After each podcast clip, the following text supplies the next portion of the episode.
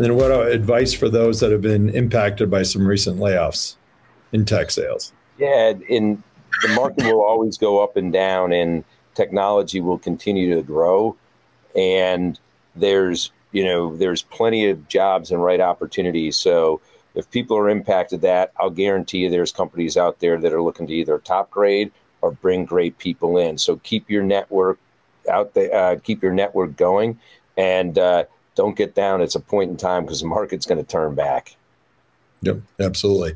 And also, I think a lot of companies have used um, kind of the, the layoff thing really for, lack of better words, to do proper performance management, which I think my opinion is companies are just getting sloppy with now. And then, especially during COVID, you didn't want to do it. So, for individuals, I always say take the time to go back and talk to whoever you worked for or whoever you worked with and you don't want to put them on the spot for HR reasons, but just say, hey, you know, what what are some things, you know, what do you were my strengths? What are things I could do different or better to improve? Because that information is invaluable as you go forward into into your next job, right? Yeah, and and there's definitely companies that'll still like I from our side. I, there's great opportunity. There's some good people out there on the market, so you know that's what we're looking to do. Awesome. And what about feedback for talking about that? You know, kind of you know reps on your team now. Uh, in terms of kind of what, what are you trying to coach and advise? And obviously, there's a lot of things. Yeah, assume they're doing well, but kind of are there kind of two, three things you're trying to oversteer on from a behavior perspective to improve their results? Yeah, so um, I hit on one earlier, and it is channel, and um, you know, so from my side, how you partner every single day is hugely important, and that gives you the most reach in the market. So, you know, those relationships you build over time with channel partners uh, will last you forever. So, I would tell you, you know, every single day, that's number one driver from from your side. You know, secondly is um, your persistence and consistency with the customers out there make your brand.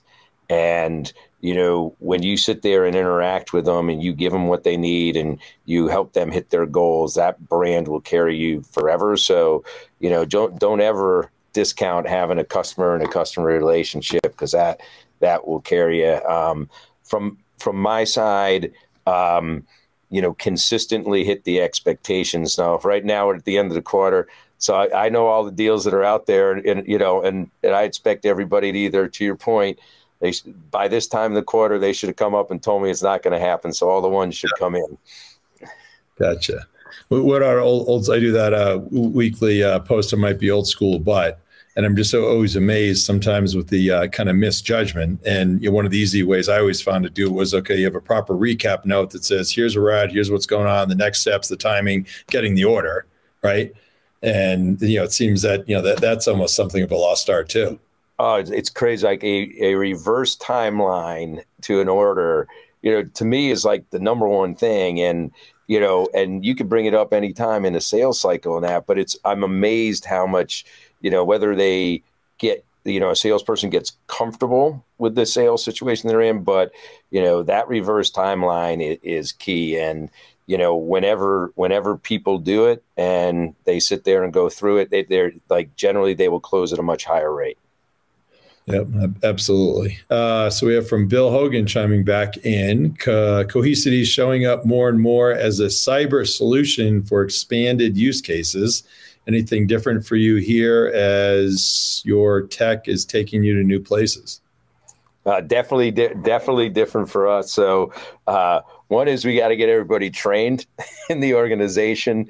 Um, two is um, from a technical specialty side, we're we're building up more than that, and then uh, from a partner side, um, some of our announcements are with companies like Tenable, CyberArk, Palo Alto. So it's more partner and alliances for us to do, and we continue to build that every day.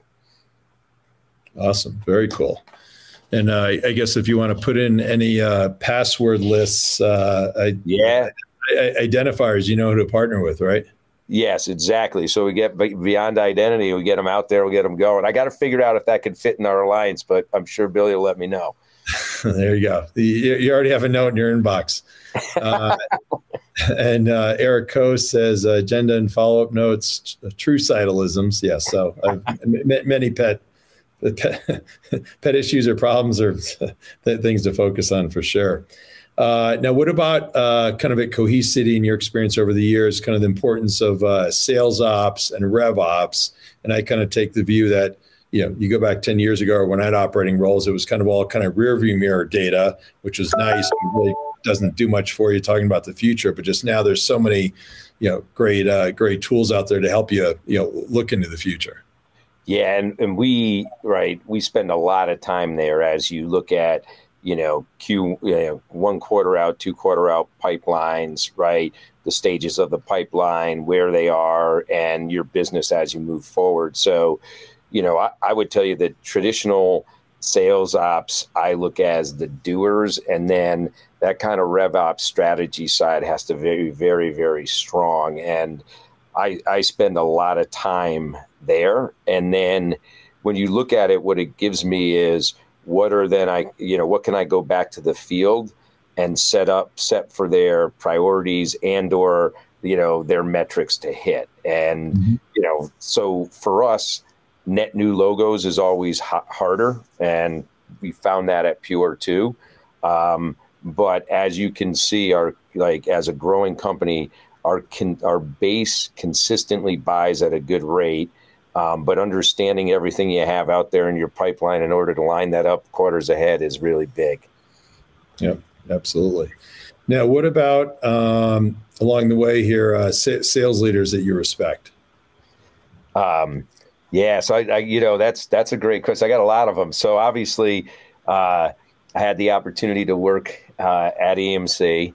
Um, you know, in that office, I had you know Eric Mann, Bill Hogan was there. Some you know some great ones there. Steve Fitz, um, uh, Carl Eschenbach was there for a bit. Um, I would tell you that working with him has been phenomenal. And then, um, you know, the guy really, uh, really appreciated at Pure is Dave Hatfield, who's who's one of the best. Um, and then you know Kevin Haverty and I have been friends since college, and I talk to him constantly.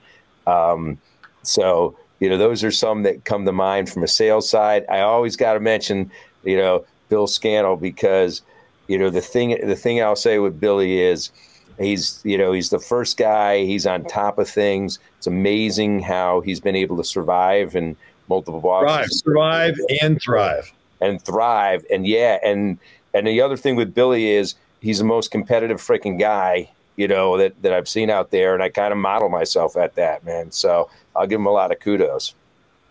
Yeah, awesome. Great, uh, great guy for sure. And uh, what about anybody on the CEO front? Uh, well, I got to say Sanjay, right? So he's the best six month CEO. he's just starting it. Uh, yeah, the uh, you know, at, at EMC, we had three amazing ones, right? Dick Egan, Mike Ruettgers, and Joe Tucci, and each one of them is different for phases.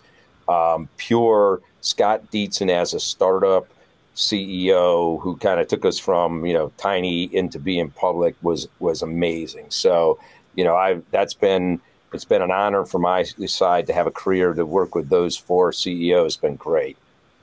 Awesome. Without any uh, advice that you've received along the way? from um, otherwise? So the uh, one one of them told me, and that is, you know, it's we not I, which is a simple thing, and yep. part of that is being humble. And you know, I always believed, you know, I grew up in a house where it was about hard work, it was about being a good person, and it was about family. So, you know, I always go back to my dad, and you know, he's the he's the one I look up to the most. Awesome. Without uh, advice that you'd give your younger self? Uh, um, geez, don't ever tell Haverty and a few others about club football because they bust on me, especially Sheehy. Uh, no, my younger self, I, I, I, would look back and, and say, you know, you know, uh, trust trust your gut when you go and if you you know if you think something is going to happen or believe or have that instinct, you're probably right. And then, you know, from my side as a young kid coming up, um, you know, you got to believe in yourself because you know, I go back and look at it now, and you know, I was at a young age running a eight hundred million dollar business, and I see, you know, whether it's my kids or some of the young people in the business now, and you know, they, there's some really really smart people that can do a lot, and just believe and learn every single day. Yeah, absolutely. So back in your Trust Your Gut, I uh, mentored for a while with uh, Greg Brown, who's the current CEO of Motorola Solutions, and he had several sayings, but one of which was, uh, "If you don't know, you know." So if you're trying to make a decision and you're not sure, whatever that not sure thing, you know that that's it. So you got all the data and objective everything else, but then you compile the data and what are the facts that you know, and then what is what does your gut say? So totally, uh, t- totally uh, words of wisdom there by you. So from uh, Tim Radwanski, uh, he's at Convertive, which is a really cool company that helps. Um, uh, I'll say you know CROs and companies with their sales and marketing tech stack. Says uh, great episode, Randy. Curious if Cohesity shares any of your best practices for marketing, sales, RevOps with your channel partners, or vice versa, in an effort to amplify growth. And I think we might have just lost Kevin. Hopefully, Kevin's coming back in. Uh, hey, Kevin. Uh, sorry, Rand. Yeah. yeah, no worries. Stuff happens. I'm just glad it's not me. Usually, usually happens with me. So no, no worries at all. So uh, no worries. Uh, so uh, Tim asks uh, uh, what Cohesity does in terms of sharing best practices on uh, marketing, sales, and rev ops with your channel partners and vice versa.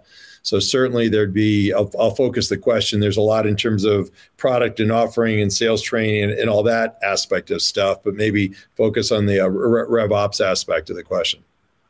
Yeah. So um, our crew there, Dan Monahan, and uh, leads it for the U.S. and uh, John Holtman. Um, we do work with some of our partners on you know what we do, kind of back office on RevOps and that. I'm happy to you know, sit down and and connect you with the right people. Um, you know, from an enablement side, we we definitely have a group that does that, but you know, I'm not 100% sure, you know, what you're looking for there. Gotcha. So the, the idea is, so you, if you have your, you, you mentioned uh, ahead, Presidio, you know, WWT, yeah. Um, what do you do to kind of cross pollinate in kind of any of the best practices uh, or the Cohesity way in, into those companies? Uh, so yeah, so from our uh, we run we have a, uh, an enablement group that focuses on training for our channel. Uh, we have a whole curriculum that will do that, and then we will assign. You know, depends on the side of it. A you know an AE to cover that account if it is big enough. So yep. we have national partners, uh, and then we have accreditation across that for for all of our national partners. Awesome. All right. Great question, Tim. And sounds like we got a good uh, good follow up there. So uh, as as we get down to the uh, end here, you've been fantastic. Really appreciate it. Uh, what about any PG uh, Randy story? so, so well, thank God there's only two minutes left. Well, uh, you know, I, would have to say one of my all-time favorites was uh, I think it was '95. I I believe it was, and we uh, you were the VP in PPG and you set up a, uh, I think it was around summertime, and we were in New Hampshire somewhere, and you're like, okay, we got to get the whole team together, and we got to get them fired up in there. So, you know, of course, it was on a weekend, and you know, after we finished up in the meeting, and there was a little like award thing, we headed up headed up to the pool, and you know, we had a whole bunch of beers at the pool. Um, everybody started going crazy. Randy was wearing a blazer. He had his Rolex on because he was the VP. Next thing you know, a security guard goes in the pool, a whole bunch of other people in the pool. Randy's in the pool. I remember the drum set was floating in the pool too. Um, but the best part is after Randy got out, because they were going to shut down the whole party, he convinced, he convinced the uh, the, the manager of the hotel that instead of everybody leaving in that, we'd be better off just going to a better section of hotel and finishing the party there, which we did, which was a phenomenal selling job. Randy. So, like, you understood his needs, you understood the risk, and or I would say the business value, which made sense. There you go. There you go. Yeah. So it'd be uh, cost avoidance. I think would be that. Uh, that, that, that exactly. Anyway, all right. Well, thank, thanks for that. So um, for those that are members of uh, Sales Community, thanks. If you're not, uh, you can just go to the site salescommunity.com. There's a link that says winter free. Encourage you to do that. A lot, lot of great content on there. Our prior podcasts. Uh, you'll see we're actually booked out every week now. Uh, I think it's 25 months or so. So a little, little crazy. So uh, some of those folks may be retired by, t- by the time we get there. We'll see. And uh, Bill Hogan chimes in here. Blake Galvin took the full blame for pushing the security guard in the pool. All right. Well, I'm going to uh, rein this in here. Uh, so anyway, so uh, n- next week, actually on Monday, uh, is episode number 110. We have Wendy Kuhn, who has an awesome book she just came out with called Strategy to Reality. So that's on uh, Monday, January 20th. And then we have Costa Harbilis, who's CRO of uh, Intapp on February 8th. And February 15th, uh, Paul Hunter, who's at uh, HPE and is uh, managing director uh, r- running North America there for HP. Uh, so good mix of companies here. So anyway, Kevin, you've been awesome. We could have gone on all day. And let me just see this if I'm going to read this or not. Bill Hogan says, uh, anyway, okay. So, uh, all right, you've been awesome. So stay on here as a recap. And uh, Tucker, thanks for your help behind the scenes. All right, Everybody thanks, great week. Thanks, Kev. Awesome. Appreciate it.